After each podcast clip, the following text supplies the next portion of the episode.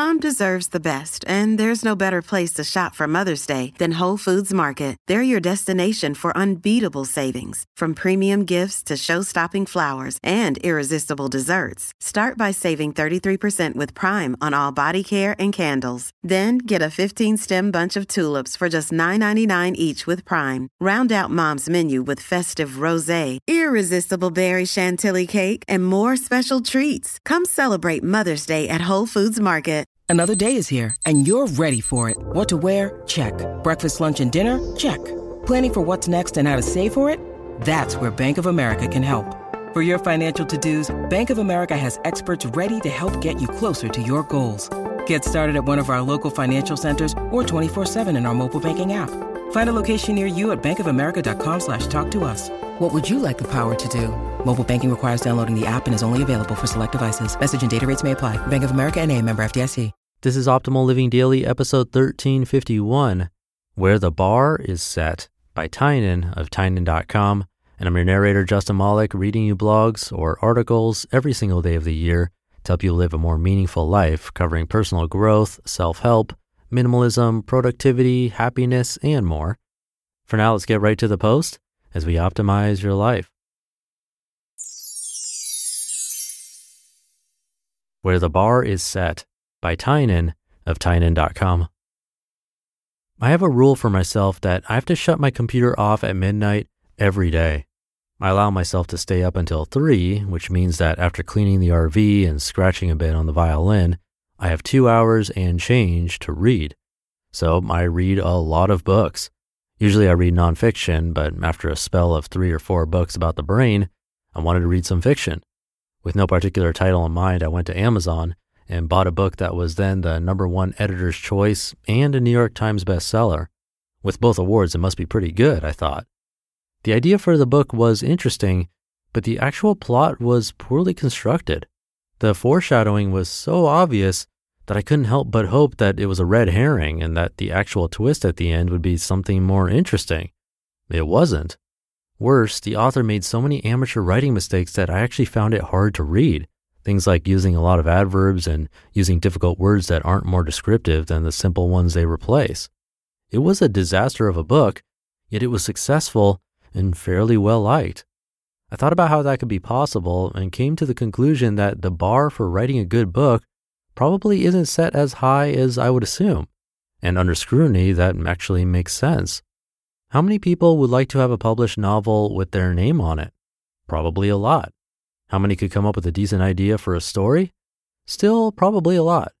How many would have the confidence that they could get a book published? We're starting to lose a lot of people now. Of those with the confidence, how many have the free time to sit down and write 70,000 words? Not too many. Out of those we have left, how many also have the discipline to power through writing that much and resolving the problems that crop up during the process? Almost no one. That's how a fairly poor writer, in terms of writers, not in terms of all people, can publish a very successful book. The bar just isn't set that high. For a totally different example, look at how our society eats. Eat a granola bar globbed with sugar, and you're eating quote unquote healthy because you didn't eat a full on candy bar. Did you get a ranch smothered salad with your pasta alfredo? Good job, healthy eater. People eat such trash as a matter of habit that the slightest deviation from that diet seems like a real accomplishment. The bar is set low. Work is another great example. Forget about a four hour work week. If you have work that's important to you that you're trying to complete, I think that a 40 hour work week is a joke. I never go a day without doing some work, including weekends and holidays, and usually work for between 80 and 100 hours every week. The funny thing is, I'm actually trying to push myself harder because I think that even this amount of work is slacking a bit. A low bar is a dangerous thing because our expectations have a tendency to hover around whatever standard is presented to us. There have been studies done where an item, say a toaster, is shown to two groups of people. Members of the first group are told that the toaster retails for $200 and then asked what they'd be willing to pay to take home the toaster today. The second group is told that the toaster retails for only $20 and is asked what they'd pay to buy it immediately. The $200 group is always willing to pay more. Same toaster, but a different bar. So when we hear that 40 hours of work is the right amount, we feel like we're killing ourselves if we're working 50. When we're told that wheat bread, which almost always has sugar and white flour in it, is healthier than white bread, we buy it and call it a day. This is not a good way to live. We are capable of so much and waste our potential in front of TV screens while poisoning our bodies with food that make us sluggish and sick. The irony of it is that our dreams aren't even as far away as they seem.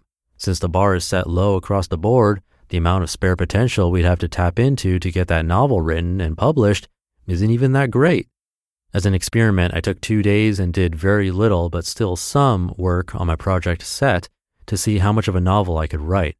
I wrote 15,000 words in two days.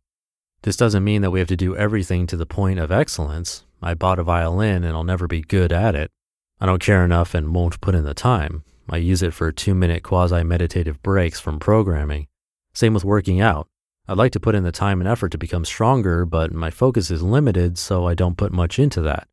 I believe in balance, but not the same way that it's usually prescribed. I suggest picking one or two things where you're going to set your bar astronomically high. For me, it's set and learning. I spend 10 to 12 hours a day working on set and two to three on learning. You can say that eating healthy is up there too, but I'm not as strict and well researched as some people are. For the rest of the things in your life, you can keep the bar low. In theory, it's a good idea to try to have everything set high, but with lack of focus, it's impossible to get anything done. Most people fantasize that they have high standards for all areas of their lives, but really have low standards for everything. It's far better to be honest with yourself and admit that you'll slack in many areas, but completely crush one or two at a time. You just listened to the post titled Where the Bar is Set by Tynan of Tynan.com. And that'll do it for today. Have a great day, a happy Friday, and I'll see you over the weekend where your optimal life awaits.